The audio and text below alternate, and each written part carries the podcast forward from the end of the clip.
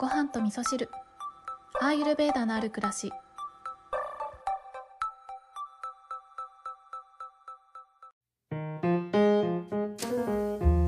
こんにちは土井京子です、えー今日はチョコレートのお話をしようと思っております。えっ、と七草がゆの日に、えー私はチョコレートを作っておりましてでその様子をえっ、とインスタのストーリーの方に写真をね載せていたんですけど何人かの方からねチョコレートに何を入れたんですか？とかねレシピ教えてくださいとかっていうそういったメッセージをいただきましてで、えっとこの収録終わったらねインスタの方に何を入れたかっていうのを書いておこうかなって思うんですけど、えっと今回ね私がチョコレートを作った、えー経緯なんですけれども もともとねチョコレートはすごい大好きで、まあ、でも多分この大好きになった理由は私の母上がチョコレートが大好きでチョコレートを食べる時がものすごい幸せそうに食べるんですよね。だから私の子供の頃からそのチョコレートを食べる母を見ていてチョコレートイコール幸せみたいな感じで完全に洗脳されているんですけれどもでもあの実際にね私もチョコレートを食べるととっても幸せな気分になるのでチョコレート大好きなんですけれどもえっ、と最近ね私は菜食主義を意識するようになってからえー、とその動物性の、えー、とタンパク質だったりとか、まあ、お肉を食べないことによって不足する栄養素って何かなっていうことを調べたりとかじゃあそれは何で補うことができるかなってことを見ていたら、まあ、結構いろいろあったので、えー、とその中に、えーとね、ひまわりの種ってを取るといいっていうの書いてあったんですね。あとはアーモンドですね。えー実際にこれがお肉を食べなかった時の何を補填するものだったかちょっと忘れちゃったんですけれども、まあ、アーモンドとかひまわりの種食べるといいよっていう情報を目にしまして、で、そういえばうちにはアーモンドもあるしひまわりの種もあるじゃないかと思って、ただ、そのアーモンドとかひまわりの種とかナッツ類ですよね。なんかナッツ類をそのまま食べるっていうことはまあまあ結構やるんですけどでもせっかくならなんかちょっと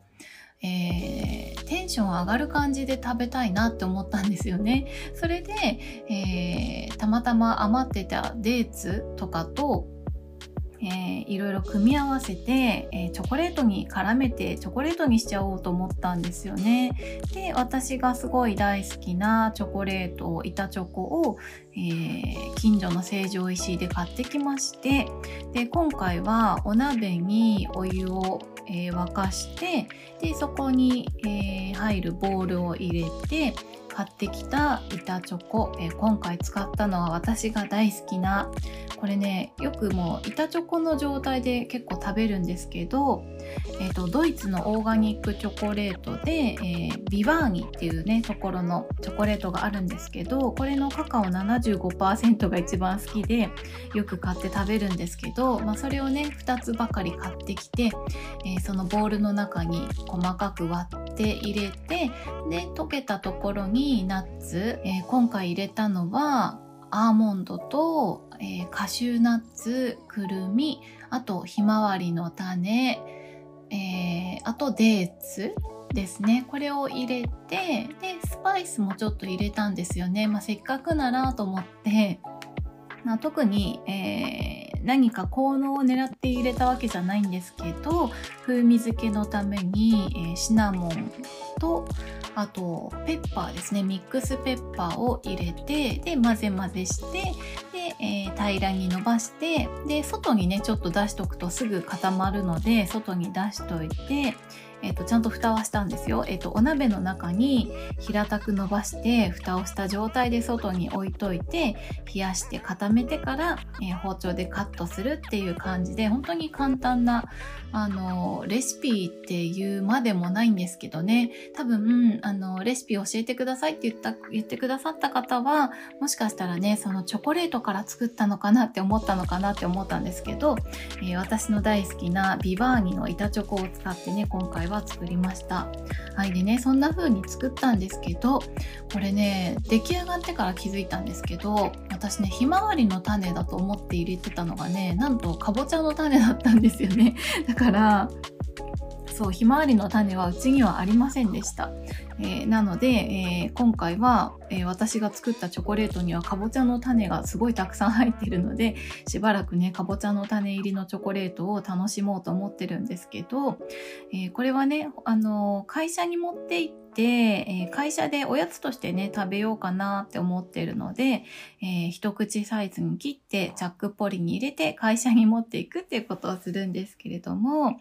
えー、まあ、今日はね、チョコレートの話ということで、そんな風にチョコレートを作った私なんですけれども、アイルベーダ的にチョコレートってどんなものなのかっていうことをね、えバレンタインにはちょっとまだ早いですけれども、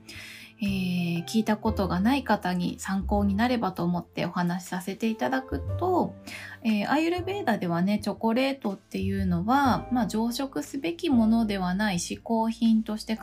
えられるんですけれども、えー、一般的なチョコレートの場合は、え食べるとえーと、心の状態がねラジャスの状態になりますよっていうふうに言われてるんですけど、えー、ラジャスっていうのは攻撃的な、えー、心の状態だったりとかあとはやる気スイッチが全開の時はラジャスの状態だったりするので、えー、このチョコレートを食べるタイミングとしては、えー、寝る前とかじゃなくってね夕方のちょっと疲れてきたなテンション下がってきたなっていう時に一口パクッと食べるような食べ方をすると、えチョコレートのとってもいい、え摂取の仕方になるんじゃないかなというふうにね考えられるんですね。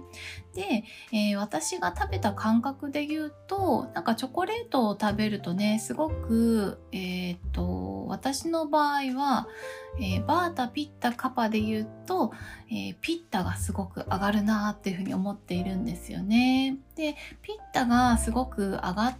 た時の不調として出てくるのは、えー、ニキビですよね。ニキビが出てくる、体の中が炎症するっていうそんな作用があるんですけれども、このチョコレートのことを考えると、まあ、アイルベーダではチョコレートっていうのは、えー、未消化物になりやすい、アーマーになりやすいというふうに言われているものなんですけれども、まあ、でもこれも食べるタイミングであったりとか食べる量とかも関係するんですが、えー、私が今回ね手作りチョコレートに使ったこのえーと、ドイツのオーガニックチョコレートビバーニのチョコレートは実は、えー、ココナッツシュガーを使っているチョコレートなんですね。でココナッツシュガーっていうのはあの普通のね白いお砂糖と違って、えー、ココナッツをね使っているということで、えー、GI 値が低いんですよね。その血糖値が、えー、血糖値が急に上がらない緩やかに上がっていくようなそんな、えー、ものがココナッツシュガーなので一般的なチョコレートよりは血糖値が上がりにくいということがあるので、えー、この体内に入った時に、えー、アーマに、まあ、なりにくいと、えー、考えられるんですね。えーまあ、要はうんとアーマっていうのは以前蜂蜜のね時でお話をしたことがあるんですけど体の中でその糖とタンパク質が結びついた時にできる AGEs のお話をしたと思うんですけど、まあ、この AGEs がいわゆるアーマーだよねっていう話をいつかしたと思うんですけどね、まあ、これが老化の原因になったりとかいろんな不調の原因になったりとかあとはこのえーと、炎症を起こす作用があるっていうふうに、えー、 AGEs 自体が炎症を起こすっていうふうにも言われてるので、えー、チョコレートを食べてニキビができた時には、あ、AGEs が、えー、生成されたんだな、アーマができたんだなっていうふうに考えるのがすごいわかりやすいかなって思うので、えー、チョコレートをえー、食べて、えー、ニキビができた時には、あ、そうか、えー、今回の量はちょっと食べ過ぎちゃったんだなということでね、次回から量を減らすっていうことをしていったらいいんじゃないかなっていうふうに思うんですね。はい。ということで今日は、えー、私が、えー、七草がゆの日にチョコレートを作りましたということでね、えー、メッセージを結構いただいていたので、チョコレートのお話をさせていただいたんですけど、あの、結局ね、やっぱりチョコレートもいろんなチョコレートがあると思うので、それも選び方次第だし、食べ方次第で、え体にとっては、うんお薬にもなるし、え毒にもなるというふうに考えられるので、その自分がね何を食べてるかっていう原材料をきちんと見てでその原材料っていうのは体にどういう作用があるのかなっていうことをね考えながら、ね、摂取していけばね上手に薬としても使えるんじゃないかなというふうに思って、えー、今日はチョコレートのお話をさせていただきました、えー、この収録が終わったらねインスタの方にこんなの作ったよっていう写真を載せておきますので、えー、ご興味のある方はちらっと覗いてみてください。